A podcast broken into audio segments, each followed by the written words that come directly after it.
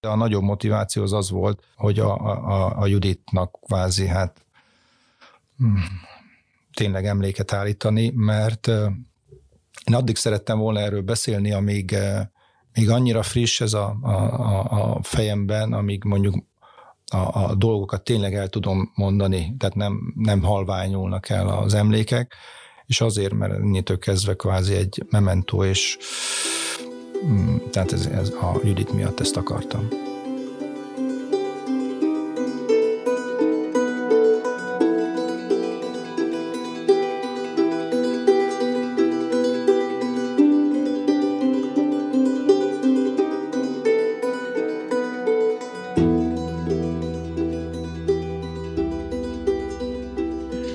Sziasztok!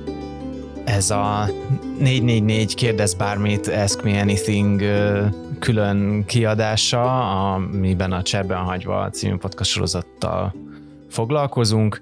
Én Csurgó Dénes vagyok, és a vendégeink, a vendégeim, akikkel itt beszélgetni fogunk erről a, a bűnügyi podcast sorozatról, az Boros Júli, akivel együtt nagyjából ketten készítettük ezt a sorozatot, és a, és a, a podcast két fő forrása is megszólalója, Kovács Szilárd, Kovács Judit bátyja, és, és Gál András ügyvéd. Sziasztok! A nézőknek annyit szeretnék még mindenképpen elmondani, mielőtt elkezdjük a műsort, hogy kérdezzetek nyugodtan, ez az egész formátumnak a lényege, hogy, hogy kérdezzetek. A videó alatt um, a kommentekben tehettek föl kérdéseket, és akkor azokat majd, majd beolvassuk.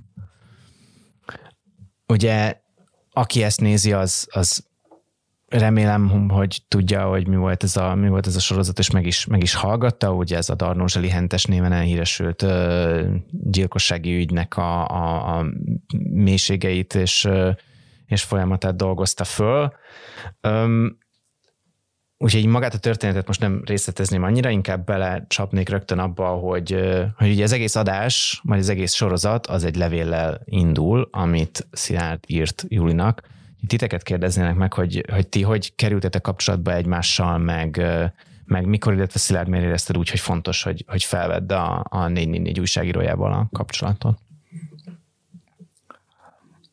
Ugye ez a valamikor 2019. augusztusa volt, ha jól emlékszem, és akkor túl voltunk egy olyan felmentő, második felmentő ítéleten, ugye a Tatabányai törvényszéken, ez tavasszal volt, ami után itt tudom, kis varga betűkkel, aztán én eljutottam Andráshoz, és a, a, egészen addig a pontig a, a családunknak, meg az én hozzáállásom is az volt, hogy nem véletlen nem lett ebből annyira mondjuk így országos hír, mert mi nem akartunk ezzel a médiában megjelenni. Tehát ez egy tudatos döntés volt, hogy a helyi újság, a Kisalföld az mondjuk így, hogy elég alaposan és tárgyilagosan állt az ügyhöz, ha valamit el, el akartunk mondani, vagy ők megkérdeztek, akkor nekik elmondtunk, de amúgy nem. Viszont a két felmentő ítélet után előállt egy teljesen új helyzet, amikor már mondjuk így reményt vesztve nem tudtuk, hogy láttuk, hogy az a, mondjuk így a hivatalos út, az ügyészség, meg az egész, meg a bírósági munka, az nem megy egy olyan irányba, ami az ügy mondjuk sikeres megoldását eredményezhetné. Ennek volt ugye az egyik következménye, hogy, enne, hogy aztán szerencsésen az Andrással találkoztunk, illetve mikor olvastam azt a, egy cikket erről a családon belül erőszakról, akkor jött az ötlet, hogy hát ha ezzel érdemes kilépni a mondjuk így az országos média, médiába is. Úgyhogy ez volt a, a, az impulzus. És Jüli, te mit, mit gondoltál, amikor, amikor elolvastad ezt a, ezt a levelet? Hát nagyon sok ilyen uh, levelet szoktunk kapni, uh, pláne, ha jól emlékszem, akkor ez a budai családmészárlás után írtál levelet, erre nem esküszöm meg, de valami nagyon csúnya uh, sztoriról uh, írtam éppen valamit, és az, azután kerestél meg de egy csomószor ezek, a, ezek a, akik megkeresnek ezekkel a sztorikkal, mondjuk senki nincs annyira képben az ügyel, mint ahogy Szilárd volt, ezt elmondtuk sokszor a podcastban is. leültünk egy kávézóban, és hát egy olyan másfél órát biztosan beszélgettünk, és ott a Szilárd nagyon részletesen elmondott mindent, fejből vágta azt, hogy, hogy mi történt, mi mikor történt, hogy mik a, mik a neuralgikus pontok ebben az ügyben, úgyhogy ott gyakorlatilag ott helyben eldőlt, hogy ezzel mindenképpen foglalkozni akarunk. És te mennyire követted ezt az ügyet Szilárd level előtt? Addig csak annyira, hogy ugye a Kisalföld írt róla, a, ahogy a Szilárd is mondta, annyira még nem volt ö, ismert, ö, nagyobb portálok csak ilyen hírszinten számoltak be róla. És ö, azt össze, már említetted, hogy nagyjából, hogy hol tartott ez az ügy, de hogy, hogy elmondod, hogy, hogy pont melyik, tehát melyik pontján volt ez, a, ez az ügy a, a hat éves tárgyalási folyamatnak? Igen, az egész story, más story, hát ez a borzalom, ez uh, ugye 2014 uh, május 27-én kezdődött, és amikor én ezt a levelet írtam, ez 2019 augusztusában volt, tehát ez egy jó, több mint öt évvel az indulás után. És ez, e, ez akkor ott tartottunk, hogy volt már egy elsőfokú tárgyalás, utána ugye volt egy másodfok a győri ítélőtáblán, ami visszadobta az ügyet, akkor utána kezdődött az egész előről, és akkor utána ez a megint a felmentő ítélet után volt ez a helyzet, amikor 2019-ben ide elérkeztünk. És András, te ugye sérteti képviselőként vettél, vagy kapcsolódtál be ebbe az ügybe. Ö, azt mi a podcastban nem fejtettük ki, hogy mi is az a sérteti képviselő, ezt el tudod mondani, hogy hogy mit csinál egy, egy sérteti képviselő egy ilyen büntető ügyben, ahol ugye elvileg a, a hogy mondjam, a sértettet, hogy a, a vádnak, a, az ügyészségnek kellene képviselni? A kérdésre a büntetőjárási törvény szelleme szerint egy, úgy próbálok válaszolni. A, elvileg a sérteti képviselőnek kiegészítő szerepe van az ügyész mellett, és mondjuk leginkább a polgári jogi igényt, ha van, lehetne e, a sérteti képviselőnek a dolga képviselni, mert az, az nem dolga az ügyésznek. Ha meg észleli a sérteti képviselő, vagy a sértett családja, hogy nem jól mennek a dolgok a vád képviselete oldalán, akkor a főműsorba is, hogy szlengel fogalmazzak, a főműsorba is be kell szállni, és a vád képviseletét nem ellátni kell, csak segíteni, kiegészíteni az ő munkájukat. És te hogy és, mi, és mikor kapcsolódtál be ebbe az ügybe? Én a második felmentés után még a második felmentő ítélet nem volt úgy tudom leírva, amikor megkerestek, nem a Szilárd keresett meg, hanem egy portálokon közügyekhez hozzászóló közírónak mondanám, de nem tudom, hogy ő magát hogy definiálja, egy minden ügyhöz hozzászóló hölgy, aki győzködött, hogy e, ebbe az ügybe kezd félre és próbálják segíteni ebbe az ügybe és nem követtem én előtte ezt az ügyet, nem ismertem. Annyit tudtam, hogy van egy ilyen ügy, három percet töltöttem előtte vele, tehát tudtam, hogy van ez az ügy, de én nem olvasok bűnügyi híreket, olyan átszellemültem, hogy részletekbe menjek, mert elnézést, pont most egy olyan helyen vagyok, hogy újságírókkal beszélgetek, de én azt vallom, hogy újságokból tájékozódni más bűnügyekről az tévút. Tehát nem szabad nekem azt elhiggyem, hogy mi folyik egy győri tatabányai eljárásba azért, mert a Kisalföld mondjuk ezt írja. Utólag megtudtam, hogy tárgyilagos volt, de az esetek nagyon nagy százalékában nagyon nagy tévút, ha én abból próbálok kiindulni, hogy mit írt az újság. Úgyhogy tudtam a dologról, de nem foglalkoztam vele, és amikor ez a hölgy fölhívott, akkor Hmm, nem nagyon akartam ebbe belevágni. Ennyit tudtam, hogy felmentették, hatájon kívül helyezték, megint felmentették, és bele kéne állni a sértett oldalán, mert bizony ő elkövette, és meg kéne ezt valahogy fordítani. És az elején nem nagyon akartam ebbe beleállni, és többször hívott föl, és győzködött minden adatrendelkezéssel, minden a sértettel ő össze fog hozni, mert a sértett mindent elmond, mindent tud, próbáljam, megnézem meg, és akkor így kerültem kapcsolatba Szilárdal. És miért döntöttél végül úgy, hogy, hogy, akkor, hogy akkor belevágsz és felveszed a kapcsolatot Szilárddal, vagy nem tudom, hogy onnan még, nyilván onnan még lett volna visszaút, de hogy azért ez valami akkor már megfordult benned ebben a a kapcsolatfelvétel az nem az András részéről történt, mert ugyanis ezt a fajta győzködést a, a, a hölgy SSB Beáta az két oldalra csinálta, tehát mm. mind a két oldalt próbálta puhítani, ugyanis ez abban az időszakban volt, amikor márciusban, 2019 márciusában megvolt a második felmentő ítélet, és egyszer rá egy-két hét, tehát egy, egy héten belül megyek hazafelé Győrbe az, az m és hív egy ismeretlen szám, felvettem, és akkor bemutatkozott, hogy ő ki, és hogy úgy gondolja, hogy a, a Lugos ügyet valamennyire ismeri, és ő sok hasonlóságot lát az, hogy itt hogy mennek a dolgok, illetve ott hogy mentek, és hogy van egy, egyrészt szeretne az ügyel foglalkozni, hogy adnék-e neki információkat, illetve hogy szerinte azzal az ügyvéddel, aki a Lugos ügyben is dolgozott, fel kéne venni a kapcsolatot.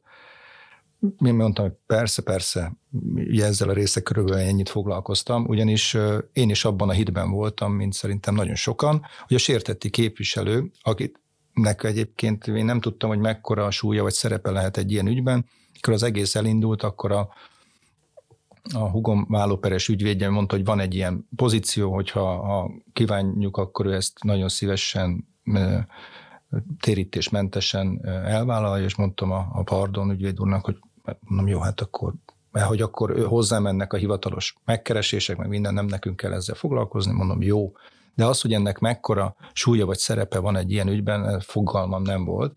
És épp ezért, mivel ez az ügy így lement, és láttam, hogy Második alkalommal az ügyész már valamennyire próbált, mondjuk nem is próbált, hanem ténylegesen nagyon jó munkát végzett. Én nem tudtam, hogy ezen még mit tud egy külsős segíteni, egy sérteti képviselő. Úgyhogy nem érdekelt annyira ez az ajánlat, aztán még kétszer-háromszor felhívott egy hetente és rágta a fülemet, és tényleg azt kell mondjam, a végén már csak azért mentem bele, hogy oké, okay, add meg a számát és fölhívom, hogy már többet ne hívogasson ezzel.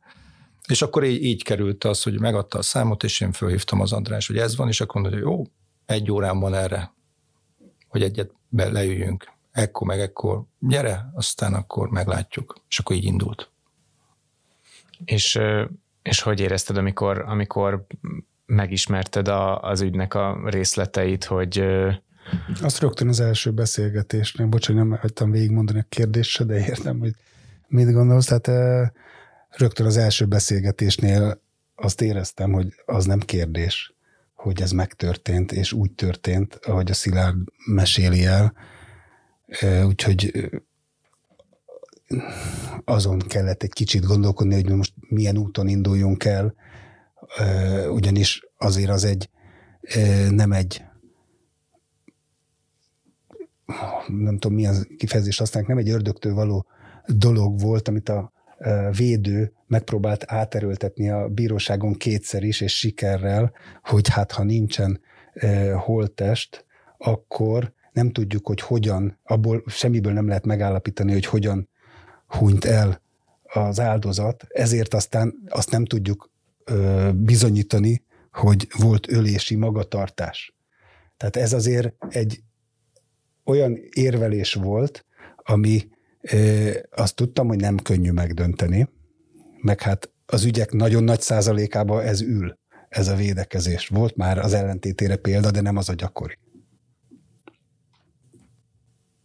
Visszatérve még egy gondolatra a sérteti képviselő, hogy mi az a sérteti képviselő, és milyen ö, gondoltam érdemes elmondani, hogy olyan szinten nem nagyon van sérteti képviselet, vagy annak elfogadottsága nem nagyon van, hogy például voltam egy olyan ügyben, amiben első fokon nem én jártam el, de egy olyan felkapott ügy volt, amiben első fokon az RTL híradó az ítéletet adta a tárgyalóteremből. Tehát egy olyan ügy, amit nem egy szőnyeg alá söpört ismeretlen ügy, hanem egy ismert ügy. És ebbe az ügybe kellett másodfokon becsatlakoznom, és a másodfokú bíróságon másodfokú bíróságon általában egy tárgyalás van, kiirdetik az ítéletet, lehet előtte felszólalni ügyész, védő és a sérteti képviselő is felszólalhat.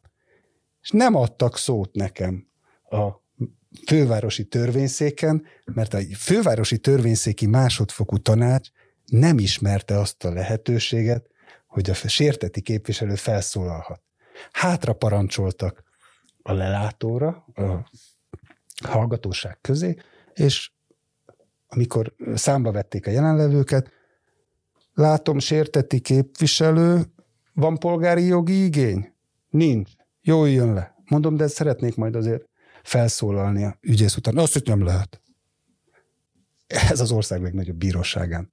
És nem 38 évvel ezelőtt volt, hanem két éve. Hát ehhez képest ebben az ügyben ugye erről a, a podcastban is beszéltünk valamennyire, hogy, hogy itt ilyen komoly csörtéitek voltak a, az ügyésszel, ami ugye abból a szempontból, hogy lényegében azért a sérteti képviselő, meg az ügyész egy oldalannál egy ilyen ügyben, az, az, hogy mondjam, különös. Erről tudsz egy, tudok, majd tudtok egy kicsit beszélni, hogy, hogy ez, ez, ez hogy alakult így, meg mi volt a, mi volt a, az összezőren, vagy nem az összezőren, hanem a konfliktus lényeg? Annyival kezdeném, mert aztán a nagy része ez az András sztoria, hogy amikor ugye megvolt a, a, felmentő ítélet, illetve találkoztam Andrással, és egyébként ugye e, elsőre nem adta meg magát, tehát beszélgettünk egy órát, és azt mondta, jó, ez még annyit megtesz, küldjem át neki a, a két felmentő ítéletet, meg egy-két iratot, belenéz, hogy egyáltalán lássa azt, hogy itt a, ez a felmentés azért történt, mert a, a nyomozati anyag, tehát a rendőrség volt mondjuk így annyira nem ügyes, vagy a, a bíróság volt az, aki itt a hibát elkövette. Én átküldtem ezeket, elolvasta, és utána találkoztunk még egyszer, és akkor azt mondta, jó, akkor ő ezt ebbe e, beleáll. Na és akkor körülbelül itt tartottunk a történetben, amikor e, ugye elkezdtünk készülni arra, hogy majd a, az ítélőtáblai megszólalásra, mi az a stratégia, hogy rakjuk össze, vagy rakjuk, hát az András, ugye próbáltam én belevonatni magamat az ügybe, hogy én így tudok segíteni, szerencsére nem kell nagyon győzködni, és akkor elkezdtünk együtt dolgozni. És egyszer csak jött egy a tárgyalás előtt nem tudom mennyivel, egy-másfél hónappal, vagy lehet, hogy még több is, kettővel, az ítélkezési szünet előtt nyáron, hogy a, a, a győri ügyészség, tehát a, ugye volt, aki képviselte a vádat Tatabányán, ugye az emberülési ügyben, és a, a, a, az ítélő táblán már ugye a fellebbiteli főügyészség az, aki a vádat képviseli. És akkor a, a, ez az ügyész Takács Róbert, aki a, a Tatabányán vitte az ügyet, ő megírta ugye a fellebbezést, meg az, hogy mi, mi az, a, amivel a, kell menni az ítélőtáblára, ezt továbbadta a fellebbiteli főügyészségnek, ahonnét egyszer csak jött egy olyan információ, már nem is tudom milyen formában, lehet, hogy az Andráson keresztül, hogy nem az emberülésben áll, állnak bele, hanem hogy ez szerintük ez csak egy eh, gondatlanságból elkövetett emberülés. Na aztán itt, innét indult a dolog, innét itt borult ki nálunk úgymond a Billy, és akkor innét jött az András. Halált okozó, nem is gondatlanságból követett emberülés, hanem halált okozó testi sértés. Ja, ja, Oké. Okay. Ezt mondták a, a fellebiteli főügyészségen, és ezt egyébként ugye úgy tudjuk meg, hogy ezt beadja a, az, el, az elsőfokú ügyészség beadja a másodfokú ügyészségnek, a fellebbviteli főügyészségnek, és ez a fellebbviteli főügyészség az egész pakkot, tehát az első ügyészség, meg a második főügyészség mind a kettőnek a véleményét elküldi a bíróságra, ami ez, esetben, ez esetben a győri ítélőtábla volt, aki meg kiküldi nekünk, hogy ez itt a helyzet, ezt kéri a két ügyészség, akar-e valamit majd mondani a sértetti képviselő erre, vagy a sértett.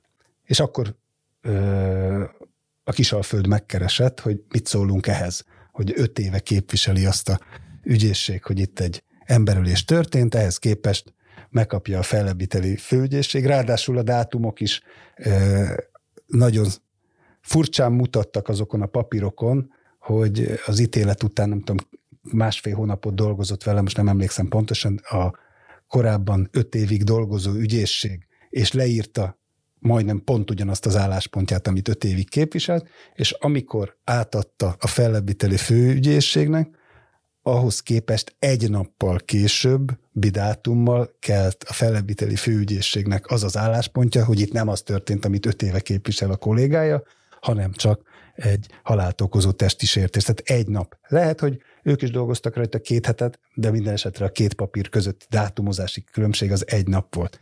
Nekünk az volt az optika, hogy az ügyészség egy napot szánt erre, és visszalépett óriásit. És erről kérdezett engem meg a Kisalföld című újság, hogy mit szólok ehhez. Hát én meg nem tudtam nem azt mondani, hogy ez óriási visszalépés, és nagyon bátortalan ügyészi hozzáállásnak gondolom. Talán ezt a szót használtam. Én arra emlékszem, hogy gyáva szót használtam. De bátran mondom most is, hogy gyáva is lehet. Lehet ezt gyávának mondani, de értem, hogy miért. Tehát azért tudom, hogy az ügyészségnek ilyen esetben első célja az, hogy ha már tudjuk, hogy ő volt, legalább ítéljék el. Ha már kétszer fölmentették, legalább ítéljék el. Most már nekünk már mindegy, mibe, csak valamibe ítéljék el, mert nem akarunk, hogy semmiben ne ítéljék el. Ennél azért egy bátrabb hozzáállás az, hogy abba ítéljék el, amit történt, meg amit elkövetett. De nem érezték annak a, az esélyét azon a helyen, és mi messziről jövünk, Budapestről érkezem, nem tárgyaltam ennél a tanácsnál 240-szer, mint a fellebiteli főügyész.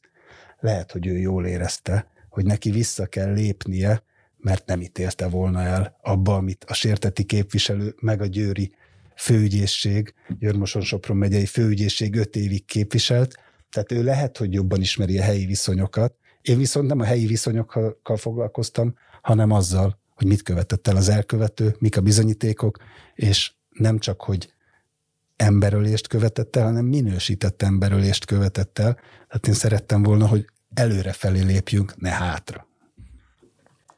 És akkor ugye itt jött az a, az esemény, ha jól emlékszem, elég sok ilyen ügyvédbojtár hallgató is jelen volt a, a, a, az ülésteremben, és szerintem olyat láttak, amit még soha, ugyanis amikor a vádbeszéd elhangzott az, az ügyész részéről, Mészáros Tamás részéről, akkor a vádbeszédének a felében, az elején legalább biztosan a, az Andrással és az ő nyilatkozatával, a Kisalföldbe tett nyilatkozatával foglalkozott. Így utólag nézve én azt mondom, hogy nagyon jó volt, ugyanis arra sarkalta a, a, az ügyészt az a nyilatkozat, hogy ő azt az álláspontot, amiről mondjuk gondolom szakmailag tényleg meg volt győződve, azt ő a lehető legjobban kidolgozva és, és vehemenciával képviselje. Azt gondolom, nálad is lejött, hogy ő, amit ott elmondott, az, az, az úgy tényleg látszott, hogy ő ez belülről jön, tehát nem egy, egy valami felvett dolog. Az egy más dolog, hogy mi ezzel nem értettünk egyet. És, és akkor ugye ezzel kezdte az András idézőjelbe szapulásával, amire aztán azért az András sem maradt adós. De én már nem is emlékszem, hogy én mit mondtam, mert nekem semmi személyes nem volt, és azt sokszor el szoktam mondani, hogy nekem az a előnyöm van akár más ügyvéd kollégáimmal szembe, hogy én nem bánom, ha én ott kikapok az ügyésztől, akár vagy a bírótól, mindig azt szoktam mondani, én vízilabdás voltam korábban, és ha nekem tízezer ember előtt el kellett mennem egy fürdőnadrágba, és közben tízezeren kiabáltak csúnyaságokat rám, akkor egy ügyész mond néhány mondatot, az nem erősebb annál. Én már edzve vagyok ehhez, úgyhogy az sem zavart különösebben, hogy nem tetszett neki az én nyilatkozatom annyi háttérinfót még ehhez elmondok, mi ott ültünk, és ugye szerencsére nem gyakran járok bíróságra, és amikor ez ott zajlott, akkor édesanyám ült mellettem, ő azért meg volt szeppenve, hogy mondta, hogy jaj, édesfiam, most mi lesz? Hát mondom, semmi, mert hogy a bíró majd mit szól ehhez? Mondom, szerintem tök jó haladunk. Mondtam neki, próbáltam nyugtatni, de tényleg úgy éreztem, hogy, hogy az, a, az a mondjuk így megszokott meder, amiben egyébként az egész ügy haladt, ahhoz képest legalább valami olyat csináltunk, aminek ugye nem tudjuk, hogy a végeredménye majd jó lesz-e, de, de valamit csinálni kell, hogy fölrázzuk ezt az egészet. Én beszéltetek ugye itt a helyi viszonyokról, meg, meg arról, hogy így ez a hatóság hogyan át ez az ügyhöz. Ti így mit tapasztaltatok, akár mindhárman, vagy mi, mi volt a, nem is azt, hogy mit tapasztaltatok, mi volt a benyomásotok arról, hogy, hogy egy ilyen azért nagyon különös és szerencsére ritka és nagyon kegyetlen, különösen kegyetlen ügyet hogyan tud kezelni egy győri, mosonmagyaróvári rendőr, egy ügyész, tehát hogy, hogy, hogy, hogy mondjam, mi, mit tapasztaltatok, hogy hogy állnak, hogy tudnak hozzáállni egy ilyen ügyhöz, meg ez mennyire, mennyire mozgatja ki így az embereket a komfortzónájából. Tehát a magyar igazságszolgáltatás fel van-e készülve, meg a ö, bűnüldözés fel van-e készülve arra, hogy egy ilyen ügyet ö, kezeljen, vagy, vagy, vagy, vagy náluk is a reakció az a, az a, nem tudom, a megrökönyödés, vagy a hátrahőkölés, vagy az, hogy ez egy nagyon furcsa ügy. Ha én kezdem a válaszolást, én erre azt mondom, hogy ö, egyrészt nem jó állapotban van a magyar rendőrség, de ebben az ügyben a ordító szakmaiatlan kezdés hozta meg a sikert a véletlen folytán.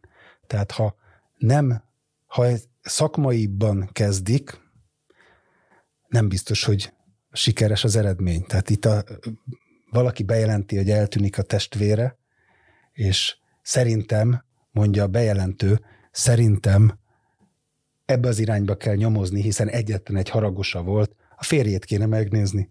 És valaki úgy kezdi a nyomozást, hogy fölhívja a célkeresztbe lévő gyanúsított jelöltet, hogy mit tud erről a történetről, akinek elmondja ezzel, hogy pajtás, rajtad van a célkereszt, most kezdődik a történet, a büntetőeljárás, fölhívja a figyelmet arra, hogy most kezdődik, az óriási hiba is tud lenni. Nem elvárás nyilván, hogy három rendőrautóval azonnal elkezdeni egy bejelentés alapján házkutatást tartani annál az embernél, akinél egyébként, ha tartottak, nagyon, tartottak volna, nagyon valószínűleg találtak volna. Na de szólni neki, hogy vigyázz pajtás, mert mi most elkezdünk nyomozni, az azért nem az igazi. Utólag kiderült, hogy ennek a hívásnak a nyomán azonnal elindult a nála lévő feldarabolt, égetett maradványokat kiszórni, és ezt véletlen valaki meglátta, mert nem ment elég messzire a házától, ott még ismerték, ahol kiszórta, mindenki tudta, hogy ő csinálott valamit, és ebből lehetett visszafejteni az ügyet. De a kérdés az úgy hangzott, hogy föl vannak-e készülve a, a rendőrök, hát nincsenek fölkészülve, utólag okos a katona. Tehát mi már tudjuk, hogy mi történt. Az első napot csak egy bejelentés, nem tudta a rendőr hogy mi van itt. Nem is könnyű a dolga, hogy hogyan induljon el. Úgyhogy hogy általánosságban az a meglátásom egyébként a magyar rendőrség helyzetéről, vagy a magyar igazságszolgáltatás helyzetéről, sérteti képviseleteket szakmányba csináló ügyvédként, hogy igazából az államot az zavarja, ha az államot éri kár. Tehát arra ráfekszenek. Tehát az adócsalást nagy lendülettel nyomozzák, mert ott az állam a sértett. Ha ugyanilyen volumenbe egy magánszemélyt ér mondjuk anyagi kár, nem is beszélve az ilyen cselekményeket, amiért most itt vagyunk, hanem csak anyagi kár, ott jóval kisebb a rendőri lendület.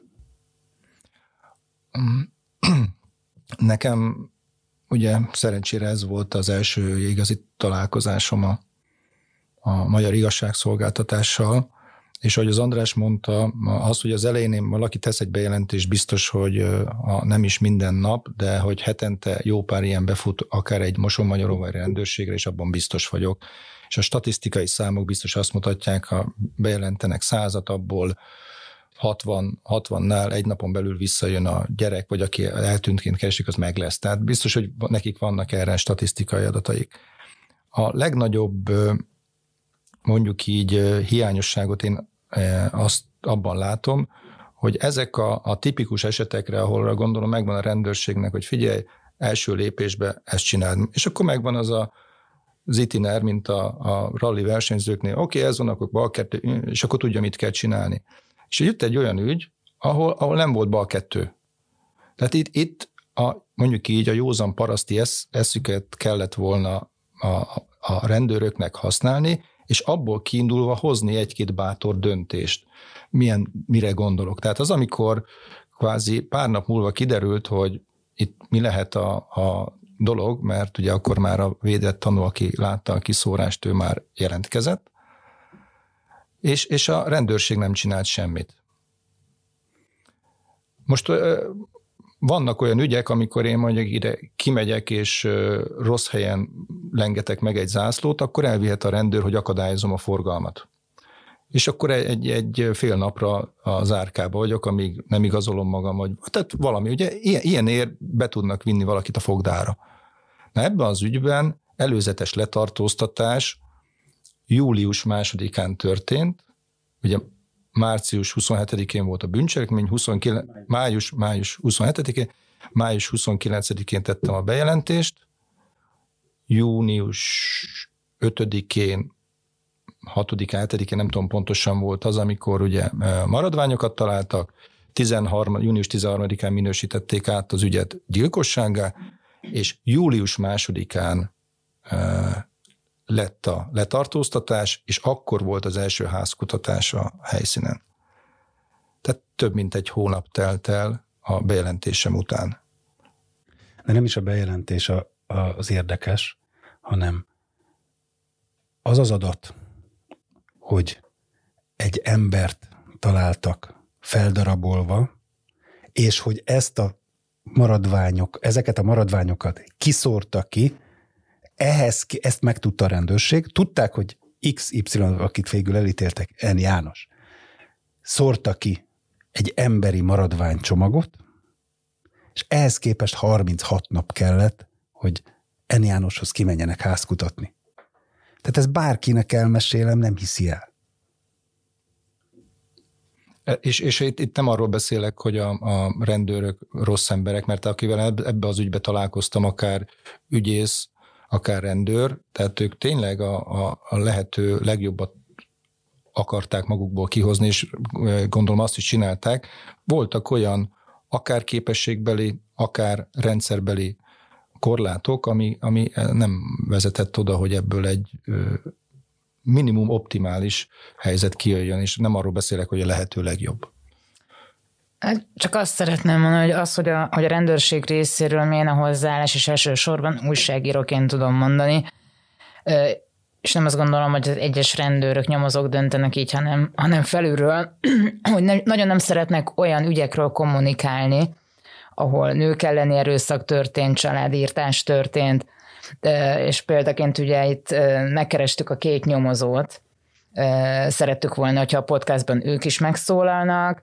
Ugye korábban a Zsaru magazinnak részletes interjút adtak, és mégis nemet mondtak a felkérésre, hogy ebben az ügyben elmondják, vagy akár megvédjék a saját igazukat. Nekem úgy tűnik, hogy, hogy, hogy annál jobb, minél kevesebbet tudnak az ő részükről, az ügyről, annak részleteiről. Én pedig azt szerettem volna, hogy ennek az ügynek azért vannak tanulságai. Van olyan tanulság, ami a közvélemény számára lehetne tanulság, és van olyan tanulsága, ami a szakma számára lehetne tanulság, rendőröknek, ügyészeknek, bíróknak, stb. Megírtam ezt az ügyésznek, hogy van egy csomó tanulság, én szívesen megosztanám vele, nem válaszolt. És amikor kijött ez a zsarucik, ami gyakorlatilag a megré felügyelő és bravúrosan kinyomozta, körülbelül ez volt a cikknek a, a, a kicsengése, miközben óriási véletlenek kellettek azért, ahhoz, hogy hat év után, két felmentés után ö, eredményt lehessen elérni, tehát minden volt, csak nem megré felügyelő. Ezért nem akarnak nyilatkozni, mert nem lehet ezekre a kér 36 napos házkutatásra, 36 nappal azután házkutatni, hogy tudjuk, hogy holtest darabokat szórt ki egy meghatározott személy, és utána 36 napot vár. Erre nem lehet válaszolni. Úgyhogy a Zsaru magazinban lejött a dicsőítő cikk, és ezt követően már nem akarunk erről beszélni. Közben jönnek a nézők kérdései is, és küldjetek még kérdéseket bátran. Ez Juli, ez, ez neked, neked szól leginkább ez a kérdés, hogy úgy hangzik a kérdés, hogy újságírói szempontból mi volt a, a műsorkészítésekor a legnagyobb kihívás, de ezt én kiegészíteném arra, hogy, hogy ennek az ügynek a feldolgozásában, mert ugye te mire hogy mondjam, megkerestél engem, hogy csináljunk ebből egy podcastot, addigra már ugye nagyon részletesen cikkekben, videókban foglalkoztál ezzel az ügyel. Mi volt ebben a, a, a legnehezebb újságírói munka, vagy a legnagyobb kihívás? Hát nem kellett olyan nagy kihívásokkal szembenéznünk, úgy fogalmazok, mert ugye korábban Halánsz Julival készítettünk videót is Szilárddal, mert ugye, ahogy már említettem, a, a Szilárd gyakorlatilag minden részletet ismert, részt vettünk ugye a tárgyalásokon, így nyomon tudtuk követni, hogy mi történik, András pedig folyamatosan elmagyarázta, hogy, hogy, hogy mi történt a tárgyalóteremben, még akkor is, amikor olyan dolgok történtek, amik nem nagyon szoktak történni, például amikor Enn János letartóztatták tárgyalás közben. És mondjuk ezen kívül még mi volt a, amikor így követel ezt az ügyet a legemlékezetesebb pillanat számodra?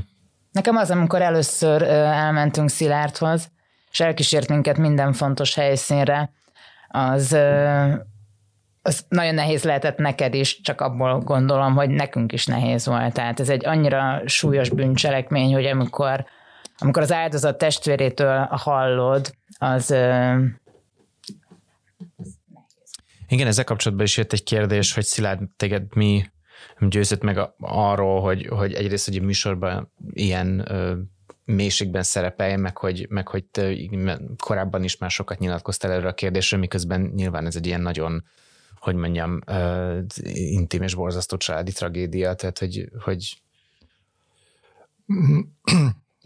nem volt mármint egyszerű, pláne a környezetemmel az édesanyám például, ugye bármikor is egy ilyen, ez valami módon előkerül, akkor ő ezt érzelmileg nagyon nehezen éli meg, akár egy bármilyen csak lazán kapcsolódó hír ezzel kapcsolatban őt még mai napig felzaklatja, tehát ő, mikor én erről beszéltem, hogy lehetne egy ilyet, vagy van erre lehetőség, akkor ő ez ellen volt, de mondtam neki, hogy én úgy érzem, hogy ezt meg kell tenni. Egyrészt azért, mert nagyon sok tapasztalat jött össze a részemről, amiről én korábban nyilvánvalóan nem tudtam, és tudom, hogy ha, ha az a tudás anyag, ami most nekem megvan, és most csak a folyamatoknak a kezeléséről beszélek, ha ez meg lett volna, akkor nagyon sok időt tudtam volna magamnak spórolni. Nem, nem, nem csak magam, lehet, hogy az ügynek is. És hogy ezeket én semmiféleképpen nem szerettem volna magamban tartani, hát ha, ha csak ez egy, embernek segít, akkor már megérte erről beszélni. Ez volt az egyik motiváció, de a nagyobb motiváció az az volt, ami ugye a, a podcast negyedik részében a végén, hogy a, a, a Juditnak kvázi hát hmm, tényleg emléket állítani, mert én addig szerettem volna erről beszélni, amíg még annyira friss ez a, a, a fejemben, amíg mondjuk a, a dolgokat tényleg el tudom mondani, tehát nem, nem halványulnak el az emlékek, és azért, mert ennyitől kezdve kvázi egy mementó, és mm, tehát ez, ez, ez, ez volt a másik, ami miatt én a Judit miatt ezt akartam. Kicsit kapcsolódik ehhez, hogy ö, témák, amikről nehéz beszélni, így még a, amikor kitettük a Facebookra, hogy lesz ez az esemény, akkor alatta kérdezte valaki, hogy hogy, ö, hogy ugye nem beszéltünk a podcastban a gyerekekről, ugye a két Judit és, és János két gyerekéről, és egy, erről mi beszéltünk előtte, nyilván vagy a podcast készítése során, hogy miért nem beszélünk a gyerekekről, de hogy, hogy ezt, ezt akkor most mondjuk el, hogy miért nem beszélünk a gyerekekről, illetve hogy, hogy amit, amit esetleg lehet, lehet róluk elmondani, azt, azt hmm. mondjuk el. A mi részünkről, ahogy említettem is, ugye az volt a, a, a, a nagyon sokáig, öt éven keresztül az volt az álláspont, hogy nem a sajtóban akartuk ezt az ügyet vinni, tehát amennyire csak lehetett a minimális dolgokat mondtuk el, és ezen belül is, amikor meg erről én beszéltem, kvázi én voltam a családnak a, nevezük így szóvivője, néha édesapám az, akit elért valamelyik bulvár újság, de azon kívül más nem nyilatkozott. Tehát én voltam az, aki erről mondjuk így beszélni szokott, de a családban azon, azzal kapcsolatban közmegegyezés volt, hogy amennyire csak lehet a gyerekeket ebből az ügyből mi ki, kvázi, mi nem fogunk róluk beszélni. Ha ők, vagy valaki más valahogy szobozza, akkor az az ő dolga, de mi nem akarunk. Ennek egyébként volt egy másik része is, hogy ugye az ember azt gondolná, hogy amikor történik egy ilyen, akkor, és mondjuk hogy a, a Judittal, hogy ez történt, a, a, a ösztönösen ugye az ember azzal érez együtt, aki, aki nél, ugye úgy szintén valami hasonló veszteség van. Ugye ebben a történetben, mondjuk például édesanyám ugye ugyanúgy ugye elvesztette a gyerekét, és ugye önkéntelenül még egy ismeretlen is egy ilyennel valamilyen szinten együtt tud érezni. És azt számított, vagy arra számítottunk, hogy ez, ez egy, ad egyfajta olyan érzelmi közösséget, hogy így mondjam a gyerekekkel, amelyek ahhoz vezetnek majd, hogy ő, ők előbb-utóbb ha nem is így gondolati szinten ezt az ügyet a fejükbe helyre rakják. Sajnos ez nem következett be, illetve az, hogy elindult maga, amikor már bírósági szakaszba ért az ügy, és ugye nyilvánosság előtt nekünk tanúvallomást kellett tenni, akkor édesapám volt az, aki a leg, akivel úgy mondjuk a legtovább tartották mondjuk így a, a kapcsolatot, de ahogy ő is vallomást tett, akkor kapott egy telefont a nagylánytól, hogy pedig az édesapám azt mondta el, amit a Judit neki mondott, tehát semmilyen vetítés nem volt, hogy, hogy nem, nagyon nem örülnek ennek a vallomásnak, és hogy egyelőre eh, nem akarnak velünk többet beszélni. Úgyhogy az, hogy én a gyerekekről ennyit tudok, az részben azért van, mert gyakorlatilag a, a, a, az ügy óta mi lettünk ebben az egész ügyben a, a, az ő szemükben azok, akik azt okozták, hogy az édesapjuk a börtönbe került, és gondolom, és ezt valahol én megértem egy gyereknek, aki ugye elveszti a, az édesanyját, és marad az édesapja, akkor nagyon nehéz e, ezt feldolgozni, hogy ő lehet a, a, a tettes, de én nem tudtam sajnos mást képviselni, mint az igazságot, és én, én, én voltam az, az, akinek egyébként az a feladat is a,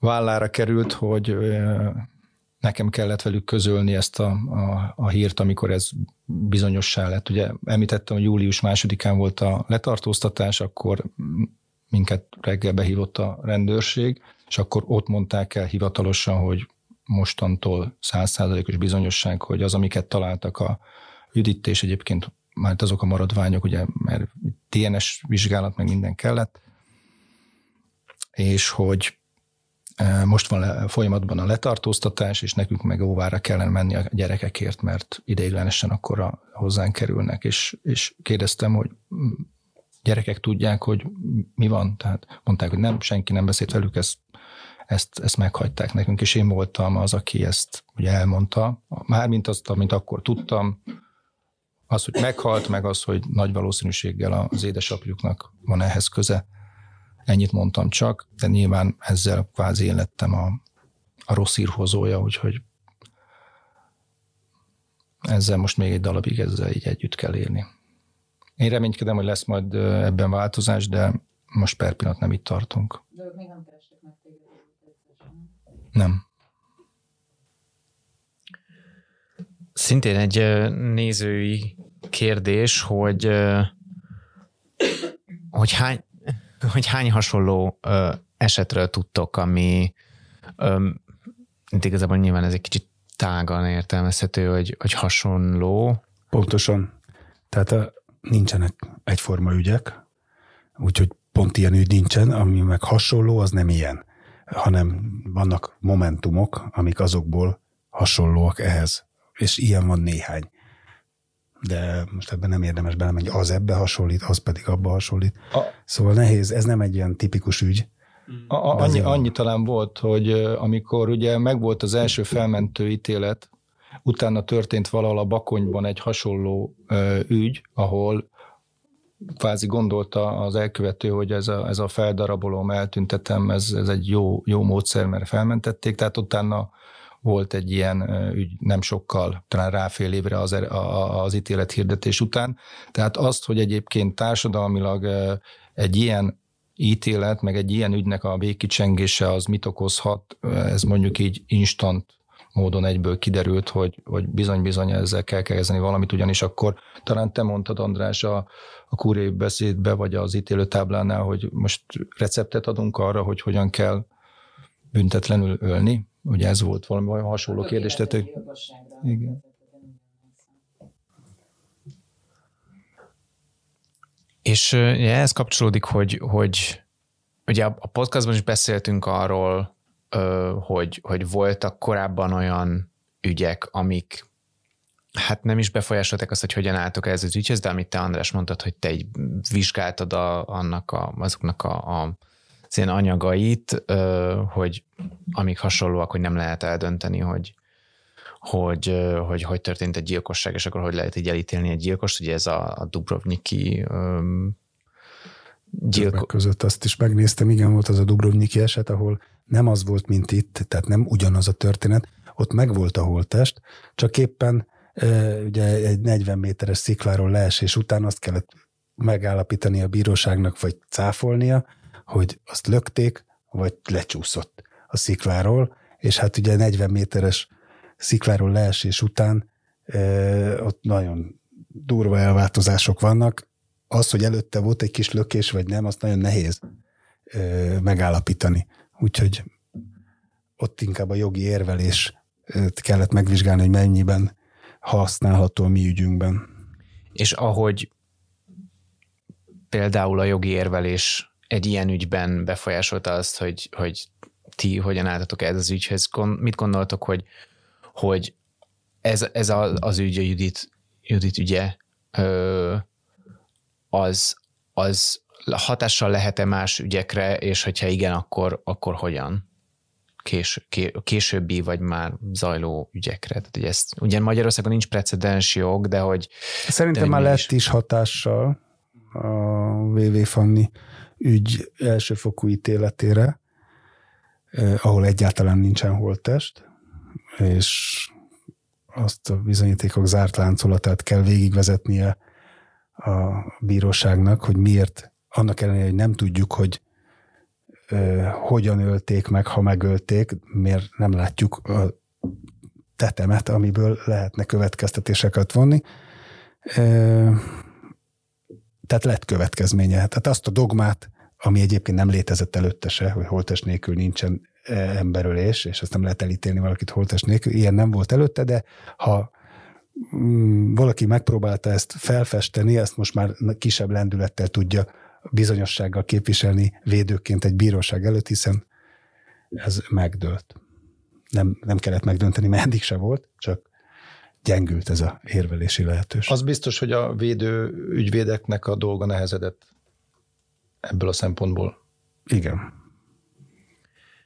Hát illetve ami ugye a, mi csináltunk egy külön ilyen extra adást két másik vendégünkkel, a Renner Erikával, akit szintén képviseltem, meg a, a Takács Hajnal, ugye általában az ilyen párkapcsolati, arról, hogy a párkapcsolati erőszaki ügyeket hogyan kezeli a bíróság, és olyanból viszont nagyon-nagyon sok hasonló ügy van, tehát ott, ott sokat beszélgettünk arról, hogy hogy az, ahogy a Judit ügyét nem a meggyilkolásának az ügyét, hanem előtte a, a a családon belüli erőszak ügyét, meg a, meg a gyerek elhelyezést, meg ezeket kezelte a bíróság, az, az, az sajnos egy rettenetesen tipikus és ez világbotrány, nem árt most is elismételni, Igen. hogy a, addigra már bírósági szinten elítélt, bántalmazó apához kerültek a gyerekek. A bíróság azt ítélte, hogy ugyan tudjuk, hogy bántalmazza, de a feleséget de azért neki ítéljük a gyerekeket. Ugye itt annyi még ilyen kiegészítést tennék, hogy erről ugye pár szót én beszéltem a talán a második adásban már nem, vagy lehet, hogy az első, nem az első, első podcastban volt szó erről, és lehet, hogy nem voltam teljesen tiszta, illetve sajnos bármennyien is igyekeztem, hogy a memóriám jó legyen, nem biztos, hogy sikerült. Ugye ott az egész ugye az úgy volt, hogy zajlott a, a vállóper, és ugye kellett egy ideiglenes gyermek elhelyezési döntést hoznia az óvári vállóperes bírónak, aki ezt meg is tette, és első fokon a hugomnak ítélte a gyereket, ezt egyébként ugye elmondtad te az adásba. Nyolc oldalon keresztül indokolta, illetve szabta meg a bíró, hogy akkor a láthatás, meg minden, tehát nyolc oldalon keresztül leírta, hogy akkor itt most az döntésének a, mi a következménye, mi az oka. Ekkor lett, ekkor lett vége egyébként, ez egy nyárhoz közeledtünk a, a, a bántalmazási elsőfokú bírói ítéletnek is, de az ítélet még nem volt leírva.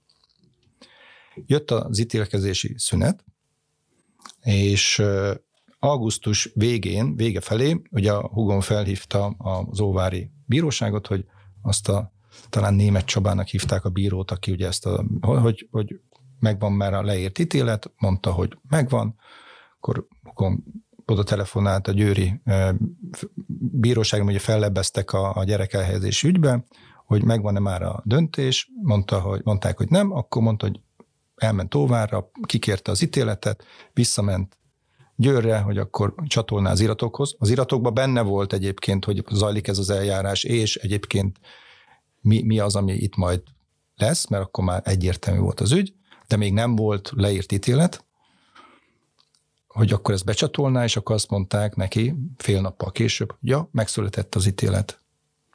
És egy olyan háromfős bírói tanács, és itt volt az, amit én mondtam, hogy a, ahol rosszul emlékeztem, nem a, az elnöklő bíró, hanem az előadó bíró volt az, aki a, a, a gyilkosnak a, a vállóperes ügyvédje volt, annak a, ennek a nőnek volt a barátja az előadó bíró, és hogy, hogy nem egy olyan ítélet született ellentétes, fel, tehát az apának ad, adták a, a gyerekfelügyeletet, amiben a, a fellebbezésből gyakorlatilag, mint a kiolozták volna az indoklást, és egy két vagy három oldalon keresztül az egész ítélet, tehát annyi volt, és nem szabályozták benne a, a, a, a, a hugom láthatását. Tehát látszódott rajta, hogy ez egy ilyen hirtelen gyorsan hozzunk egy, itt, tehát számomra, ami kitűnt, nem tudom, hogy így történt, de számomra így tűnt, hogy meghallották, hogy óha, megvan az ítélet, gyorsan hozzunk egy, hozzuk meg a gyerekehelyezést, mert utána már, ha itt az ítélet, akkor nem mondhatjuk, hogy egy bántalmazóhoz adjuk. Ugye? Tehát ez, ez val, valami olyan dolog történt a háttérben, ami, ami, ami felháborító volt. És erről egyébként annak idén írt a Kisalföld is. Azt, hogy, azt nem mondtuk el a, a podcastba, de hogy, de hogy, hogy mi volt az indoklás, ami miatt, vagy amivel végül aztán a, a, az apának adták a hát a az, hogy nem volt indoklás. Hát annyi volt, hogy ugye valami ilyen, hogy a, a, a gyereknek a, a, a fejlődés érdekével jobb, hogyha a, az eddig megszokott környezetben marad. Tehát valami ilyen bullshit. Tehát ezt nem tudom másképp mondani. Uh-huh. Jött egy nagyon érdekes ö, kérdés. Van-e olyan eljárás, amiben meg lehet kérdezni a hatóság embereit, hogy miért úgy, intéz, úgy intézték az ügyet, ahogy? Illetve, hogy, hogy várható-e az, hogy, hogy lesz valami szervezeti fejlődés abban, hogy az ilyen ügyeket hogyan kezelik? Nincs ilyen lehetőség. Egyébként általában szándéka sincs egy leterhelt ügyvédnek vagy sértetti képviselőnek, hogy még ő tanítgassa a rendőrséget, ügyészséget, bíróságot, hogy mit rontottak el, de amikor nekem volt, akkor azt mondták, hogy pajtás, minket ez nem érdekel. Itt ugye az történt a mi ügyünkben, hogy gyakorlatilag az, ami az állam dolga lett volna nagy-nagy apparátussal, tehát megoldani ezt az ügyet, azt egy sértetti képviselőnek kellett megcsinálnia. Ja, itt tenném hozzá a kiegészítést, hogy az András a podcastbe rá azt mondja, hogy én, én miattam nyertük az ügyet, meg kvázi, mint hogyha én írtam volna mindent, tehát természetesen ez nem igaz. Tehát köszönöm szépen egyébként, hogy így, így gondoltál rám, de ez a szerénysége nyilván nem engedte az Andrásnak, hogy azt mondja, hogy a, bizony-bizony a, a munkadandárját azt ő végezte és volt egy olyan rész, ami egyértelműen az övé, és ez, ez sem került bele a podcastba, ugye, Annyi említ, annyit említettél meg, Juli, hogy Ugye, mert egy, egy tárgyalási nap szokott lenni az ítélőtáblán már másodfokon, elmondják a beszédeket, és a bíróság utána visszavon, és kihirdeti az ítéletet. Ugye itt nem ez történt, hanem az, hogy elnapolták. És én nagyon sokat gondolkodtam, hogy ez mitől lehetett. Tehát ők akkor már elvileg tudták, hogy mi mit akarunk. és azt kell mondjam, hogy szerintem egy helyben hagyásos ítélet volt, ami körvonalazódott a fejükben, és az András, mi, mi adtunk egy 36 oldalas beadványt, és az, az szerintem nagyon nem hatotta meg a bírót, nem tudott szerintem vele mit kezdeni, nem értette meg a vonalatot, vagy nem tudom.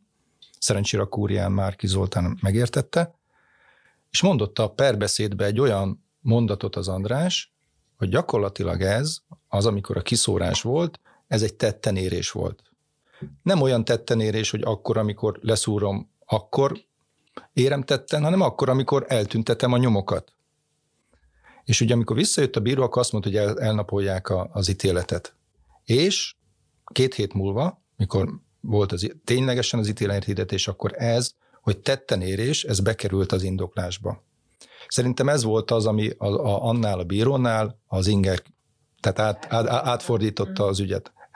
So, nyilván soha nem fog kiderülni, hogy igazam van-e, vagy nincs, de én, én, én egyre inkább meg vagyok győződve, hogy ez történt. Tehát igenis ez a...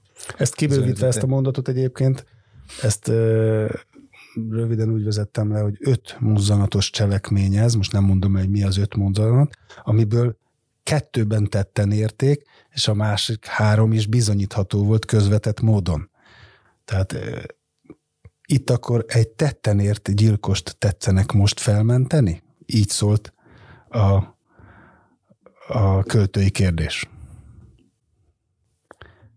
Még bocsánat, egy gondolat eszembe jutott, amit nem nekem tettem föl kérdésként, hanem e, kolléganőjének, hogy mi marad meg ebből az ügyből, vagy mi a, a, a ami erre, ebből az ügyből visszaemlékszem, mert ugye én másképp vagyok ebbe az ügybe érintve, mint a Szilárd. Nekem sok büntető ügyem van, ő neki egész másképp marad meg ez a történet, nekem meg ez a sok ügy valamennyire elhomályosítja, vagy elhalványítja az emlékeimet. Nekem ebből az ügyből, most már, hogy eltelt azóta néhány év, a legmegdöbbentőbb, így belegondolunk ezekbe a sztorikba, hogy 36 nap, ez minden megdöbbentő, de a legmegdöbbentőbb az volt, hogy a Győri ítélőtáblán, ami Nyugat-Magyarország legmagasabb szintű bírói szerve, betódult a tárgyalóterembe nem tudom hányan voltak, 70-en, százan, két terem volt erre fenntartva. Ítélethirdetést, nyolc kamera, és amikor vége volt az ítélethirdetésnek, kijött mindenki a tárgyalóteremből, és így mindenki egymásra nézett, hogy mi volt ez?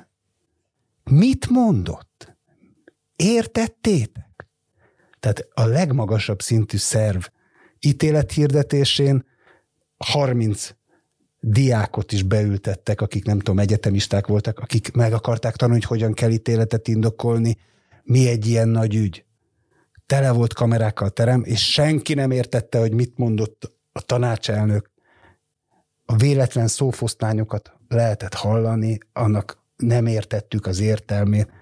Tehát ez egy olyan maradandó károsodást okozott a lelkembe, hogy van ilyen, hogy ezt lehet, Nekem de, ez maradt. De, de, de hogy érted, hogy, hogy nem lehetett érteni, hogy... Ha, hogy... Halkan beszélt. Mm. Hát meg halkan nem, beszélt, motyogott, nem volt, igen. nem volt számunkra érthető, összefüggő mondat, és mikor az egymással szemben álló felek, a sértett képviselője és a védő egymásra néz, hogy egymásra néz, kijön a tárgyalóteremből, és megkérdezzük egymást, hogy te mit, mi volt ez?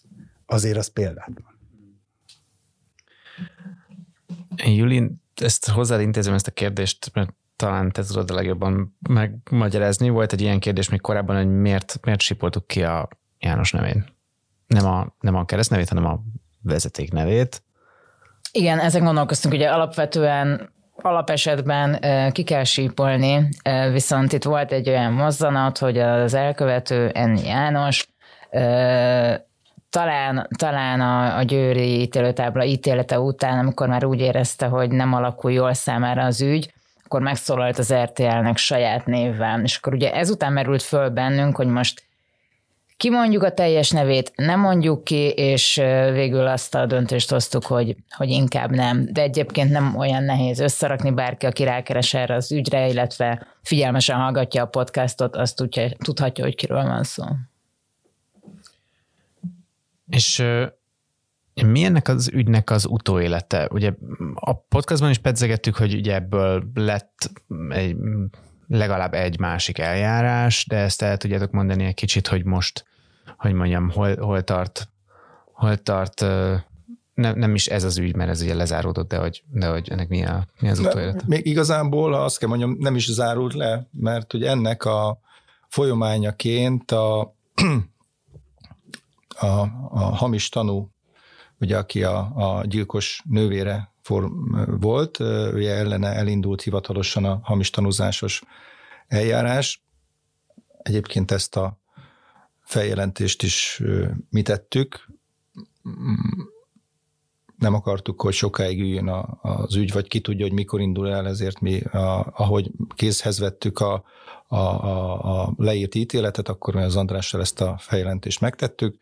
Ez az ügy elindult, Idén májusban meg is volt az első fokú tárgyalása ennek, ott a, ugye bűnösnek mondta ki hamis tanúzásban a, a bíróság, és akkor majd valamikor, vagy idén, vagy jövőre, jövő év elején lesz egy másodfokú eljárás, ami, ami, ahol jogerőssé válhat ez az ítélet. A, illetve a, ugye a, a gyilkosnak a védő ügyvédje, ő, ugye egyrészt ez podcastban is megjelent, hogy a, az, az, az alkotmánybíróságon ugye ő beadványt tett, hogy, hogy semmisítsék meg az ítéletet, eljárási hibára hivatkozva.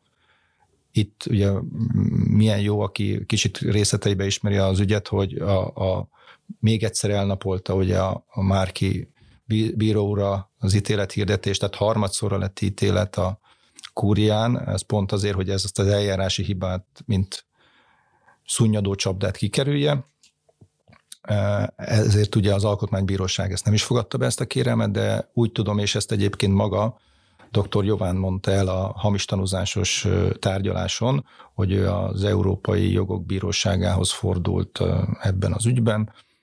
Hát lelke rajta. Fogalmam nincs, hogy mi az, ami őt ebben az ügyben még hajtja. Hmm, mondjuk az én oldalamról ez már egy kicsit uh, sok.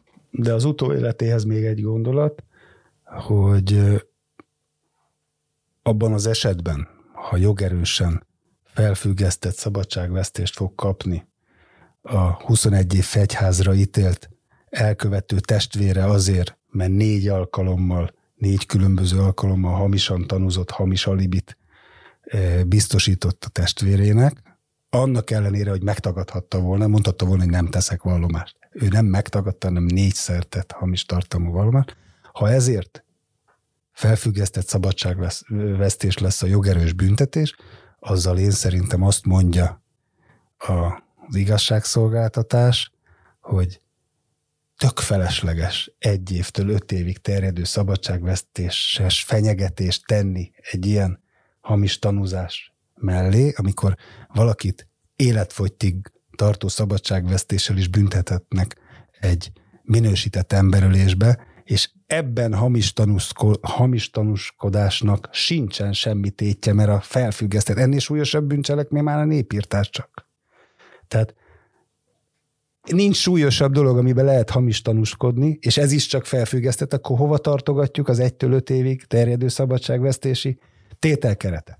Ugye ez csak emlékeztető, ugye a nővér azt mondta, hogy nála volt a János a gyilkosság ideje alatt, ami ugye tényszerűen bebizonyosodott, hogy ez nem volt igaz. Így van, így van, így van. Így van. De ezen, ezen tényleg megdöbbentünk az Andrással, mert tehát az, hogy, és ez valahol megint visszakanyarodunk a, a az, hogy milyen a rendszer és, és hogy működik. Tehát, tehát tényleg valami olyan van, hogy hát ennyit szoktunk. Tehát az, amikor a, van az, a, a, amikor ugye kicsit távolabb kell lépni, vagy, vagy hogy ki kell lépni a, a dobozból, ugye, hogy, hogy lássunk valami mást, akkor, vagy lássuk inkább jobban az összefüggéseket. Tehát ez, ez annyira nincs meg ebben a rendszerben, sem az ügyészi rendszerben, sem a rendőrségi rendszerben, hogy, merjenek egy kicsit másképp gondolkodni, és mondjuk a, a, a, a törvényeket egy kicsit más nézőpontból értelmezni. Ez nincs meg, ezt szoktuk. Valaki hamisan tanúzkodik, mit tudom én, kap felfüggesztettet, kérdeztük, hogy egyébként miért, miért tizenvalahány, nem is tudom mennyire ítélték, 18 hónapra és felfüggesztett börtönbüntetésre. Miért, miért, miért, nem, miért nem a hogy, hogy csak ennyi, miért nem két év, vagy valami. Azt mondta, ja, hát a két évet adnak, akkor már az kötelező letöltendő. Tehát az, azért kevesebb, egy-két hónappal, hogy ne kelljen még véletlenül se börtönbe mennie. Tehát ez, ez az elképzelés, hogy hát jó, hát nővére, hát most Istenem, hát biztos szereti, és akkor ezért, ezért hamisan, hát kérem, hát akkor ilyen alapon bárki hazudhat minden következmény nélkül. És azért ne felejtsük el, ha a bíróság ebben az ügyben elfogadta volna a nővér vallomását, akkor, föl, akkor biztos, hogy fölmentik. Még egy dolgot szeretnék ehhez hozzátenni. Van egy ilyen szó a büntetőeljárási törvényben, hogy szignalizáció. Az azt jelenti, hogyha egy hatóság, rendőrség, nyomozóhatóság, bíróság, de most ebben esetben bíróságról beszélek, észleli, hogy e, valaki az ügybe hamisan tanúzott, független attól, hogy mi lesz az ügy végkimenetele, ez az ember hamisan tanúzott, akkor neki meg kéne tennie a feljelentést, mert ha nem teszi meg, akkor csak a alapügy jogerős befejezése után lehet másnak, például a sértetnek feljelentést tennie. Ebbe az ügybe ez mondjuk még öt évvel később volt. Ha viszont ő, már pedig itt már Tatabányai törvényszék leírta, hogy az, amit a testvér mondott, nem, ha, nem lehet igaz. Ezt már a rendőrség is tudta. Tehát ez nem bebizonyosodott hat évvel később, hogy ő ö, nem mondott igazat, hanem ezt mindenki tudta végig. Itt a hamis tanúzás, az független attól, hogy elítélik, nem ítélik el, az biztos volt az elejétől fogva. Ez a magyar igazságszolgáltatásban, hogy egy bíró észlel egy hamis tanúzást, és azután ő egy külön eljárást elindul, ez a fehér holló. Lassan véget ér ez a, ez a műsor, már kicsit több mint egy órája beszélgetünk. Öm, azt tudom, Szilárd, hogy te, te szerettél volna még, hogy mondjam, olyan embereket kiemelni, akik nem kaptak elég nagy hangsúlyt talán a, a podcastban. Igen, igen. Mm, hát inkább úgy mondanám, hogy ilyen, ilyen kulcs momentumokat nyilvánvaló az, hogy a, az Andrásnak én örök életemben hálás leszek, ez nem kérdés. Egyébként azt is mondhatom, vagy hát remélem mondhatom, hogy baráti lett közöttünk a, a kapcsolat, de ettől függetlenül azért voltak itt olyan szereplők még bőven, akik hozzá tették azt a magukat. Ha bármelyik is hiányzott volna, akkor nem így lett volna ez a, a végkicsengés. Ugye az első, és ezt nem, nem tudom elégszer elmondani a, a védett tanúk tehát az, hogy ők végig kitartottak amellett, amit láttak, és ahogy látták. Elég viszontagságos volt nekik az, aki a podcastot végighallgatta, ugye eleinte még a szavai hihetőségeket is az első fokú, ugye először eljáró bíróság, doktor Irlandás mondjuk így, hogy nem vette számításba azt, amit ők mondtak, és akkor finoman fogalmaztam és a második eljárásban lévő bíró mond, volt az, aki vette a fáradtságot arra, hogy leült velük beszélgetni, és a meggyőződött róla, hogy amit mondtak, az, az miért igaz, és hogy ők, ők hiteles tanúk. És hogy ők vállalták végig ezt a, ezt a nagyon hosszú folyamatot, ez gondolom hat és fél év. Nem tudom nekik hányszor kellett elmondani, hányszor hallgatták meg őket, de nyilván nem egyszer. És hogy ők ezt végig kitartották. Vagy kitartottak amellett, hogy igenis vállalják ezeket a, a kellemetlenségeket. De ez igaz egyébként az összes tanúra, akik ebben az ügyben megjelentek, talán kettő kivételével volt jó pár tanú, az mindaz volt, akit vagy a, a tehát a, mondjuk így a, a vád oldalán álltak, és kettő volt talán az, aki a, a, a védelem oldalán, de az összes, aki a vád oldalán át vették a fáradtságot, hogy eljöttek, Tatabányán volt a tárgyalás, nekünk is Győrből, oda ingázni kellett, hát mondjuk azért a többieknek ez még, még inkább mondjuk kellemetlen volt, és volt egy, aki a, a doktorul, akinél a, a Judit a, a, bérelte a helyet, ő, ő, ő mondjuk így ebből a szempontból halmozottan hátrányos volt, mert azt hiszem négyszer vagy ötször, többször visszahívták tanúskodni, illetve ugye a helyszíni tárgyalás is volt az ő rendelőjébe, hogy így mondjam. Tehát ő, ő, ő, ő ez biztos, hogy érezhette már a vége felén, és, és ezt inkább így általánosságban is mondhatnám, hogy amikor valaki belekeveredik egy ilyenbe, mint szemtanú, vagy, vagy valamilyen szinten tanú, hogy, hogy egy idő után biztos, hogy előjön az a gondolat, hogy ú, kár volt ebbe belekezdeni, mert hogy macera el kell mondani hatszor, ide jönnek, még nem hagyjanak békén. Ha olyan ügy, akkor a, a médiába is bekerülök, hiányzik nekem ez a felhajtás, és akkor idő után már az ember azt mondja, hogy ú, bár csak hagytam volna az egészet a francba. És mint ember, teljesen meg tudom érteni, hogy valaki egy ilyen, ilyen állapotba eljut, de ha valaki ilyen ügyben van, és csak arra tudom, vagy ilyen helyzetben, akkor igenis tartson ki. Tehát ne, nehogy az legyen már, hogy azért, mert nekem valami egy kicsit kellemetlen, tehát belement a tüske a talpamba, jaj, jaj, jaj. Oké, de itt meg miszlikbe daraboltak egy embert. Tehát nehogy ezen múljon már, hogy valaki megúszza. És ebből a szempontból én a, ennek a, a doktor úrnak is hálás vagyok, hogy annak ellenére, hogy már szerintem hát a közepére a végén nem kívánt minket, ő azért igenis elmondta ötötszörre is az, hogy ő mit látott, és hogy, hogy ennek a következménye volt, hogy azt meg tudták állapítani, hogy a, az autója a, a gyilkosnak ott volt az udon. Tehát ő is egy fontos szereplője volt. A, mint, mint érdekesség egyébként annyit erről nem szerintem nem sok helyen beszéltem, Ugye az, a, ahogy le, jogerős lett az ítélet, akkor a, a, az egyik védett tanú, aki a, a, hallotta azt, amit a vádlott apja ugye a kerítésnél mondott, ő, ő megkeresett, hogy üljünk le egyet beszélgetni, mert ő hat évig tartotta magába ezt a dolgot, tehát ugye nem tudta senkivel megbeszélni, hogy szeretne egyet beszélni, mert, mert nyomja a lelkét, és akkor mi egy vagy négy órán keresztül beszélgettünk erről. Nagyon hálás volt, és én is neki, hogy ezt megosztotta velem, meg fölfette magát, hogy így mondjam, de mm, a sok-sok rossz mellett nagyon sok ilyen jó tapasztalat is ért engem. Illetve fölírtam magamnak, bocsi, nem, nem fogok hosszú köszönöm listát mondani, de aki még mondjuk úgy, hogy rendesen beleállt, az a második ügyész volt, aki a Tatabányán képviselte az ügyünket, dr. Takács Robert, Ugye ez úgy volt, hogy az első kanyarban a rangidős ügyésznő, eh, dr. Pribus Ágota volt az, aki képviselte a vádat.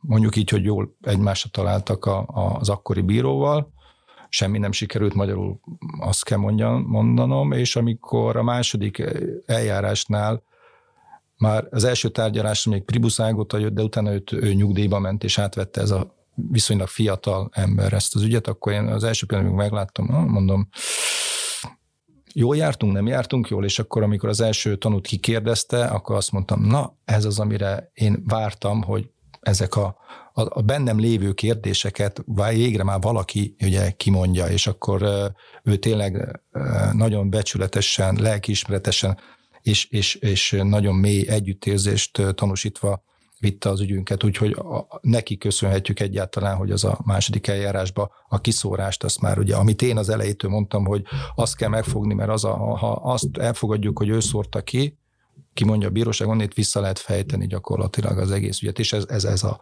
momentum, ez neki volt köszönhető. Persze a sok hiba mellett a, a rendőrséggel is nekem viszonylag jó kapcsolatom alakult ki, tehát én emberileg nem tudok egyikről, egyik nyomozósról se rosszat mondani. Mondjuk így én nem így nyomoztam volna, de én nem vagyok rendőr. Um, akkor a, a záró kérdés ezt a Julinak teszem fel, hogy ezt is kérdezte egy, egy néző, hogy várható a folytatása a sorozatnak? Várható, Dénes? Tervezzük, igen. Tervezzük, csak ugye ez egy ez is, hát a Szilárd tudja, hogy ezt azért hónapokkal ezelőtt kezdtük el, meg az András is, tehát ezeket, ezeket hosszú elkészíteni, de lesz és izgalmas lesz. Nehogy a Netflix lenyúlja, vagy valami. hát ez legyen a legnagyobb baj. Sajnos én majd még témát is fogok tudni javaslni. Igen, amúgy már, már hogy mondjam, több, több téma javaslatot is kaptunk olvasói, igen. olvasói levélben. Me- igen. Megindultak egyébként ezzel kapcsolatban a visszajelzésekre, tehát csak mind kíváncsi vagyok. Igen, hogy... sokan írtak, sokan nagyon együttérzően írtak, hasonló ö, élethelyzetekről számoltak be, de ahogy tudjuk, ugye Judit ugye annyira kivételesen súlyos, hogy azért itt többségében ö, egy kicsit, kicsit reménykeltő, hogy, hogy sokan írtak olyanok, akik ki tudtak lépni val, valamilyen segítséggel, vagy konkrétan elmenekülve a, a helyzet elől, és, és őket különösen megérintette ez az egész történet. Hát akkor Szilárd András és Júli, nagyon szépen köszönöm, hogy itt voltatok. Akik néztétek az adást, nektek is nagyon köszönjük, hogy, hogy itt voltatok velünk, és itt tettetek föl kérdéseket. A cserben hagyva az továbbra is elérhető a, a 444 Spotify csatornáján, meg mindenféle podcast oldalon, ahol ilyeneket lehet nézni, és most már ma kikerült egy olyan változatban, ahol a, a ugye négy adás volt eredetileg, azt így egy csomagba betettük, úgyhogy elejétől a végéig együtt helyben meg lehet hallgatni a, a sorozatot, aki, aki így szeretne. Én hallottam olyanokról, akik mondták, hogy ők nagyon, nagyon érdekli a sorozat, de hogy, hogy ő, ő nem, nem tudja, de ő csak úgy tudja meghallgatni, hogyha meg kim van az összes, és akkor elejétől a végig meghallgathatja, hogy most már erre is van lehetőség. És még egyszer nagyon szépen köszönöm, nagyon hogy itt voltatok. Mi is és, köszönjük. És, köszönjük és, és segítettetek ennek a, ennek a sorozatnak az elkészítésében. Köszönöm szépen, én, én, én köszönöm, hogy ezt megtettétek. Sziasztok! Sziasztok! Sziasztok!